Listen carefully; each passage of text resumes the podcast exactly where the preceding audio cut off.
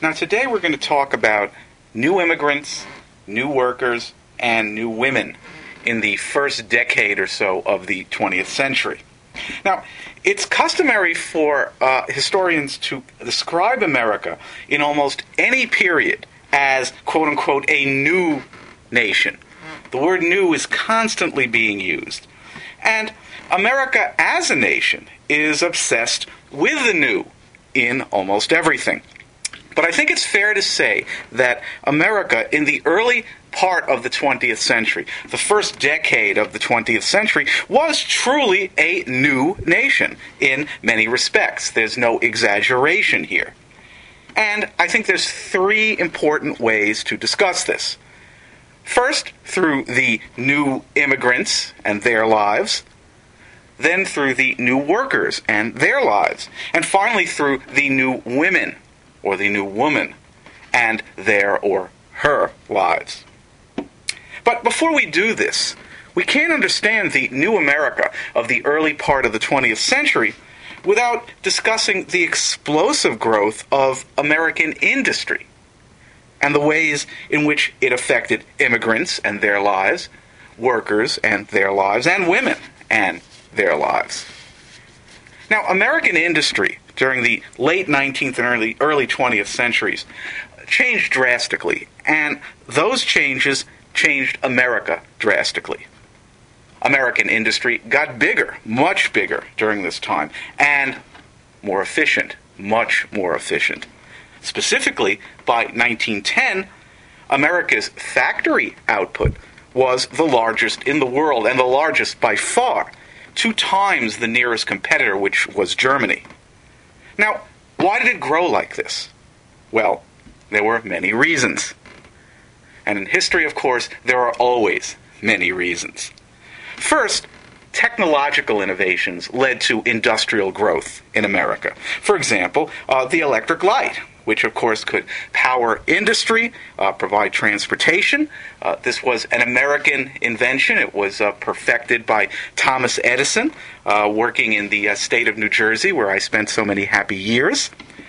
There was also the internal combustion engine, which of course made automobiles possible. Automobiles, as we discussed earlier, uh, the key American product of the 20th century, the way steel was the key American product of the late 19th century. Uh, automobiles stimulated many other industries, obviously the steel industry, also the oil industry, the glass industry. Uh, so automobiles really stimulated the entire economy, and the internal combustion engine made them possible. And automobiles were not invented by an American, Henry Ford, but they certainly were perfected by Henry Ford. Now, also, transportation innovations also led to industrial growth in America in the late 19th and early 20th centuries. Now, railroads obviously had been invented by the early 1900s, but now they were everywhere. They made shipping long distances possible.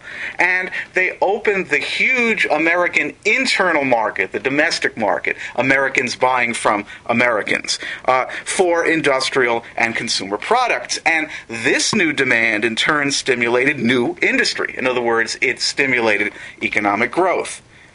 It stimulated mass production, and thanks to transportation innovations, mass distribution. Also, corporate consolidations stimulated industrial growth in the United States. Mergers are the key, uh, uh, uh, uh the, the key device here uh, two companies competing with each other, merging into a larger, more efficient, and uh, probably more profitable company. The biggest merger was the great 1901 merger uh, of, of, of, various steel companies, uh, most notably Andrew Carnegie's Carnegie Steel Company, into what became known in 1901 as U.S. Steel. So you're creating in the American economy a few large corporations out of a great many smaller ones. A more efficient, if more unfair, situation. And industrial growth in the United States was also stimulated by corporate consolidations. Now, this meant both new management techniques in those corporations, and specifically the rise of the professional manager to run corporations. And what I mean by this is that uh, even as, as late as the 1860s and 1870s, there was a lot of hands on management. The person who owned the company was everywhere, he was managing the company. But by the early part of the 20th century, these companies had gotten so big that the owner was not the one who was really running them.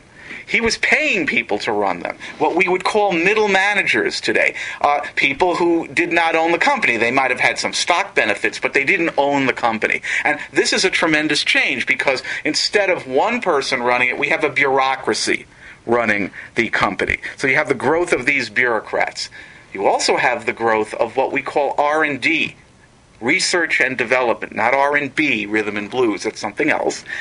R&D, research and development, these companies start these R&D departments to do research, to find new techniques to make themselves more efficient. Again, they become bureaucratized and rationalized and more efficient. The other revolution in corporate management was not so much in the boardroom or among the management, but right on the factory floor. And that's what we call, or have come to call, scientific management. Scientific management, which was invented and popularized by an engineer by the name of Frederick Winslow Taylor, so it's also called Taylorism, uses time and motion studies to break down worker movements on the shop floor to make them more efficient. In other words, what Taylor would do is, you know, he was uh, an engineer uh, working in a steel mill. He would say, well, it takes, uh, it should take four steps for a worker to take a steel ingot got and bring it over to this bin. Let's see if we can make it two steps. Let's see if we can make it even more efficient. Let's see if instead of him it taking him 15 seconds to do what he has to do, let's see if we could cut it down to 10 seconds. And that 5 seconds that we save, if you multiply it by thousands and maybe even hundreds of thousands, will save us or make us a lot of money. Of course, the best expression of this scientific management or Taylorism technique was Henry Ford's great contribution to the industrial world, the assembly line, which of course broke down tasks to the lowest common denominator. Now, many of you, or at least some of you, may have seen Charlie Chaplin's great film, uh, Modern Times, and the first 15 minutes or so of that film are very instructive in terms of what the assembly line does to the worker. For the owner of the factory, it makes them a lot of money, obviously, but for the worker, as you can see, or if you might remember in that film, Charlie Chaplin is a worker in a factory, and he keeps making the same motions over and over again, just repetitively as he does one task, which is the classic Taylorism, one task very efficiently.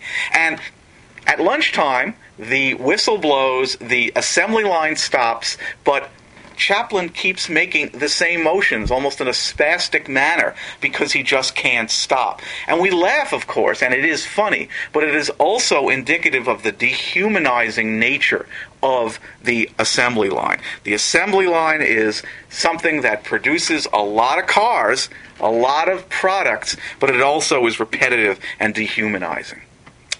So, by the early 1900s, American industry had used technological innovations, transportation innovations, corporate mergers, and new corporate management and production techniques to become the largest, the most productive, and the most efficient economy in the world.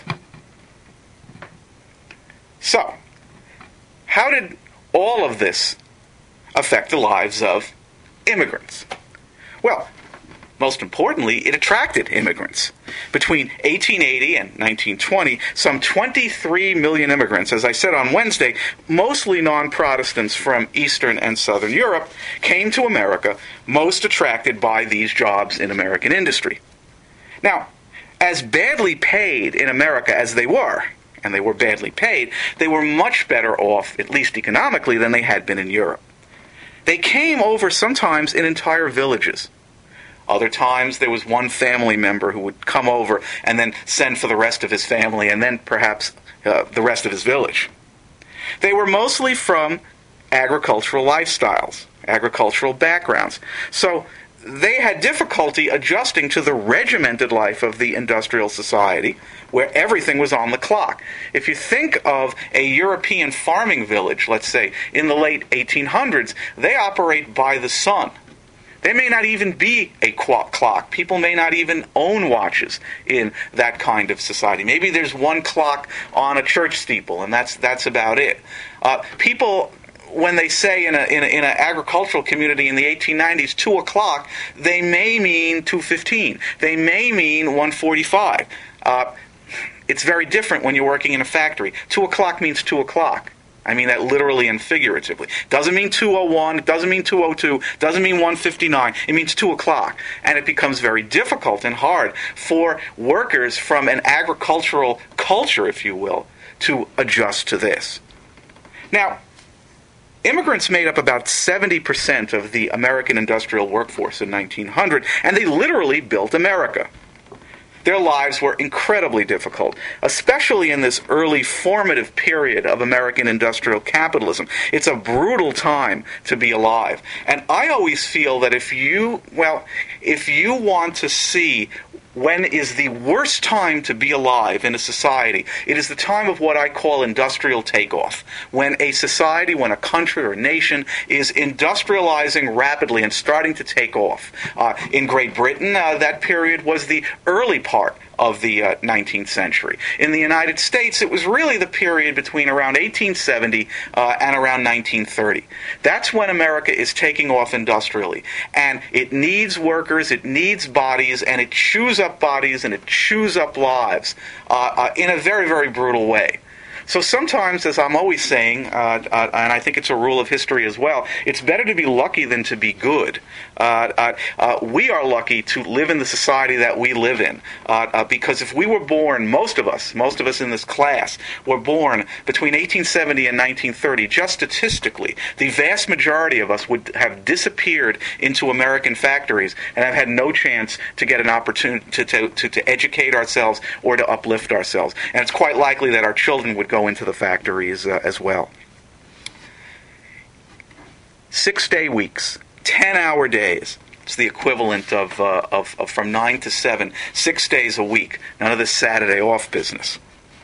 American workers during this time uh, performed incredibly dangerous work. I think a telling statistic is that 25% of U.S. steel employees were either killed or injured on the job. One out of every four had some sort of injury at a time when many states did not have workers' compensation. We'll talk a little about a little more about that uh, on Monday when we talk about progressivism. They also performed incredibly boring jobs. Uh, any of you who have had summer jobs on any sort of assembly line or in factories know how boring that can be. You know, you have to think of all, all the wasted minds. You know, people who could have been poets and doctors and uh, uh, uh, uh musicians uh, who really could have done a lot of good for society. instead, are stuck on factory assembly lines. I used to belong to a literary society a few a few few years ago, uh, and one of my friends was an elderly man uh, who I thought was absolutely brilliant, but he had no education. Uh, uh, uh he was very interested in literature and self-taught. Uh, he he had he had a high school education, and he worked his entire life in a factory in Sandusky, Ohio. that's what he did. Uh, he didn't have the opportunity to do anything else. And when I talked to this man who certainly had the intellect of any Harvard PhD and could have done just as well, uh, uh, I was saddened by the fact that he had to have spent his life uh, uh, doing something that he didn't want to do instead of something that he had the talent to do. Well, that's what happens when you're in an industrial takeoff situation in any country's history. And the United States, it's 1870 to 1830. Not a good time to be alive.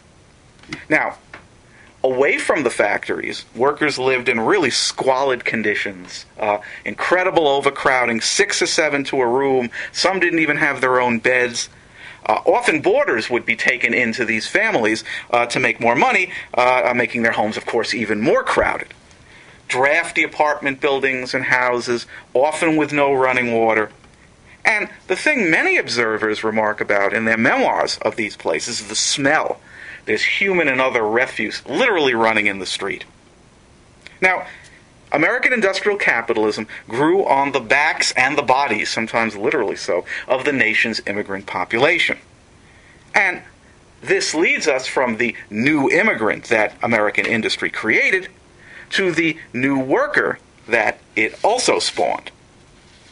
Now, the growth of American industry, its organization, its rationalization, what I talked about a little earlier, uh, all the corporate consolidations, the scientific management, all of this elicited an attempt at a similar degree of organization by American workers in the form, of course, of unions.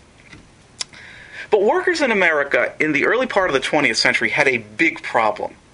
The problem was they had no economic leverage because there were just too many of them. And because their jobs mostly had become so de-skilled that almost anyone could do them. In labor relations, it's always best to be selling a scarce commodity. It's always best to be selling something that a lot of people want to buy. An example from a more recent period. When I was in graduate school in the state of New Jersey, one day I turned on my television and discovered, to my surprise, that the toll takers on the New Jersey Turnpike, which is basically the spine of New Jersey, had gone on strike. They didn't like their working conditions, they didn't like their salaries, they were mad as hell, and they weren't going to take it anymore. So they went out on strike. And when I heard this, I said, they're crazy. They're absolutely crazy. Why? Well, it's obvious. Almost anyone can do that job. It's not a skilled job. And what the New Jersey Turnpike Commission did after they struck was predictable. They hired unemployed people. They hired housewives looking to make their family a little more money. They hired students. Sometimes the executives from the New Jersey Turnpike Commission would come down and take a few shifts themselves. And the strike collapsed after about a week, not to my surprise. So it was this absence of scarcity, this buyer's market in favor of employers, that stymied attempts at labor organization in the early 1900s. So, what was significant about the new worker of the early part of the 20th century then was, in my opinion, his lack of power, his lack of leverage, and his consequent attempts to use the government to even the odds for him in his battle against the boss, against the employer. An uphill struggle, to be sure, since government, for the most part, at this, po- at this point in American history, either supported the employers or stayed out altogether when there was a labor management dispute, which in the context of the time was like supporting the employer. Now, we'll see next time on Monday when we discuss progressivism how that struggle by workers in America to capture the government, to capture the state, to turn it to their own purposes went. And when I say the state, historians use the word the state in a very, very broad sense. They don't mean the state of New Jersey or the state of Wisconsin, unless they say so specifically. When historians use the word the state, they mean the government. They mean federal government, state government, local government, the government.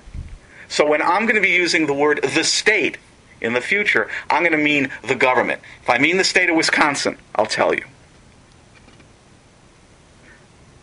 Now, in their attempts to capture the state, American workers, or to control the state, or to turn it to their own uses, American workers made some progress, but they would still have, as of, let's say, 1910, a long way to go before government was even a neutral arbiter between bosses and workers. In the meantime, American workers attempted to confront the new power of American industrial capitalism in two ways, as symbolized by two very different unions. The first union was the American Federation of Labor, or AFL, not the American Football League, that's something else. The American Federation of Labor, which had been founded in the late 1880s uh, by a man by the name of Samuel Gompers. And the AFL was a conservative organization of skilled workers only. It made no t- attempt to organize the great mass of unskilled workers for the reasons that I just elucidated.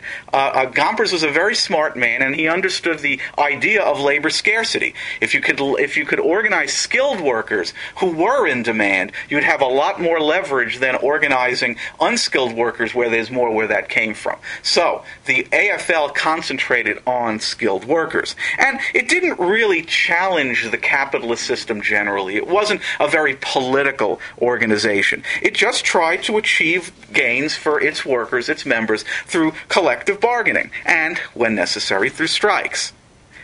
This is what we call business unionism. No politics, no grand schemes or plans, just basic wages and hours. No demands for the government to intervene in the economy. Famously, when Gompers was asked, What do you want for the American worker? He replied simply, More. Now, by the early 1900s, the AFL was the largest labor organization in America with 2 million members, but that's still a small percentage of American workers.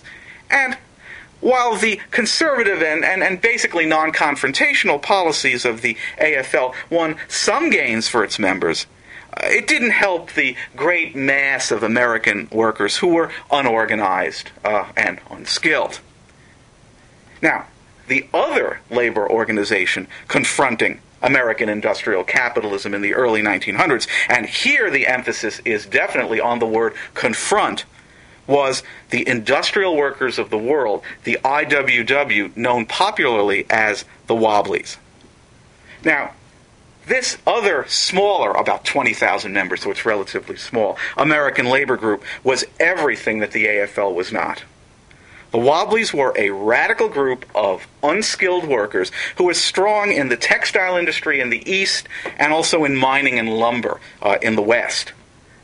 The Wobblies rejected capitalism outright and looked to the day when workers themselves would run all industries through their slogan, One Big Union.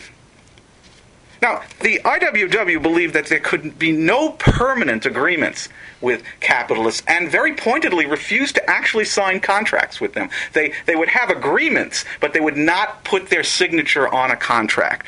Uh, uh, the IWW viewed the bosses, the employer class, almost as a separate species of human. Uh, if you look at IWW cartoons, there's almost a dehumanized quality uh, to the boss. Uh, and I've always been somewhat disturbed by them. They're almost racialized. Uh, they're almost casting employers as, as just just another kind of human being. And I always thought that if you if you substituted the word uh, black or the substituted the word Jew for employer or boss, it would almost sound racist. So the IWW had a tendency to demonize personally uh, anybody in the management or capitalist class.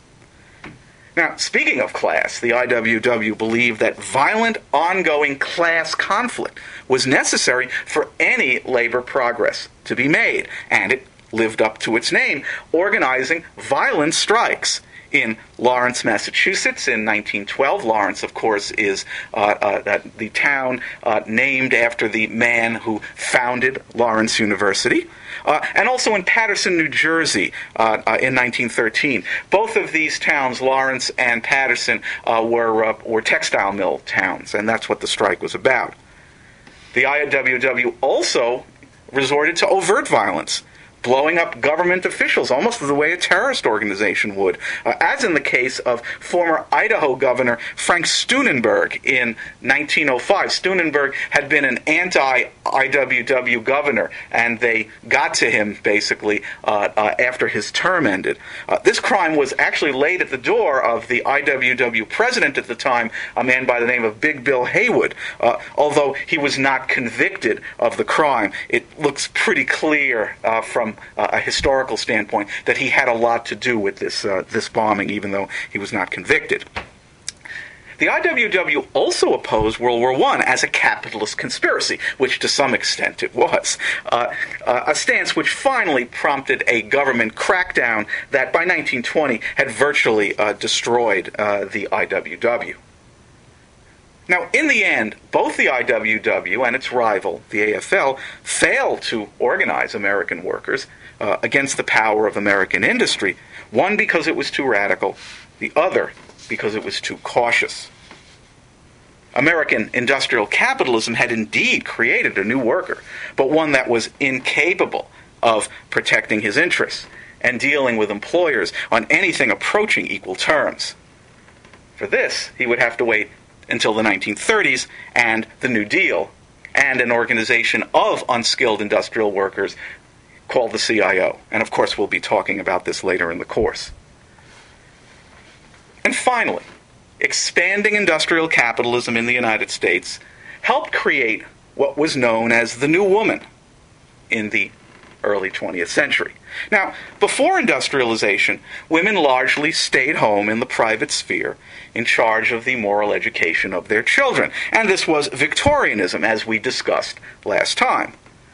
But industrial capitalism created jobs in cities for single women who, before this, could never have left home without being married between 1880 and 1920, which is the industrial takeoff period in America, uh, millions of single women flocked to American cities to take jobs in factories, but also in the business offices that the growth of industrial capitalism had made possible. These middle managers needed people to help them, and this was women to a large extent.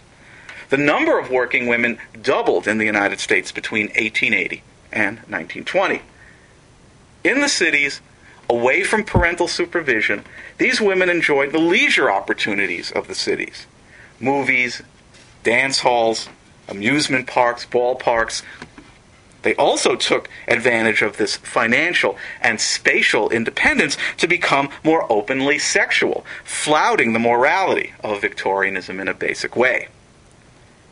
These single urban working women who were created by the new industrial capitalist economy in the United States were known as the new woman or the new women uh, by this time. That's a real term of art. And these new women made new demands on American society. They demanded access to birth control, and Margaret Sanger, of course, is the activist who was most associated at this time with the push for birth control. They demanded equality of pay with men. They demanded more sexual freedom. And most prominently, they demanded the vote. They demanded women's suffrage. Now, while only this last goal was immediately realized, women got the vote uh, via the 19th Amendment to the Constitution in 1920 on the federal level, uh, the new woman did place the issue of whether a woman was completely equal to a man in all respects and also whether a woman should be treated equally to men in all respects. It placed these questions on the table in American life. And these questions would continue throughout the 20th century, ebbing and flowing over time, but never going away, and sometimes provoking a conservative backlash from men who were fearful of these independent women in the form sometimes of prohibition. We'll be talking about that in the context of the 1920s. Uh, anti prostitution campaigns, uh, uh, and even movie censorship.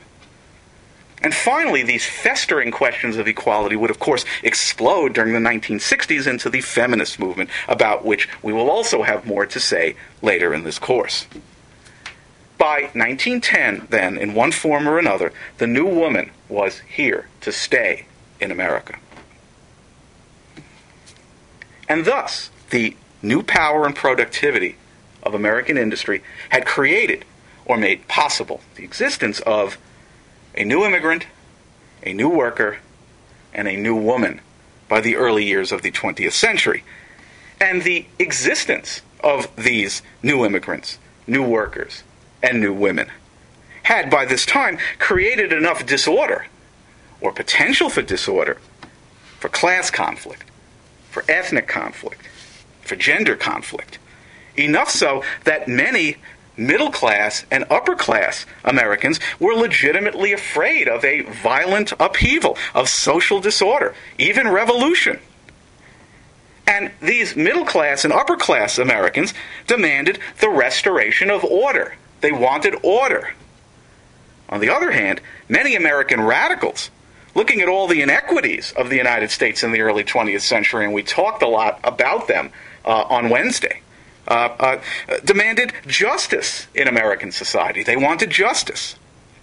Now, on Monday, we will see how another group of Americans, the progressives, who drew both from the ranks of the upper and middle classes, as well as from the working classes, promised to save America by giving it both order and justice at the same time. And we'll do that on Monday.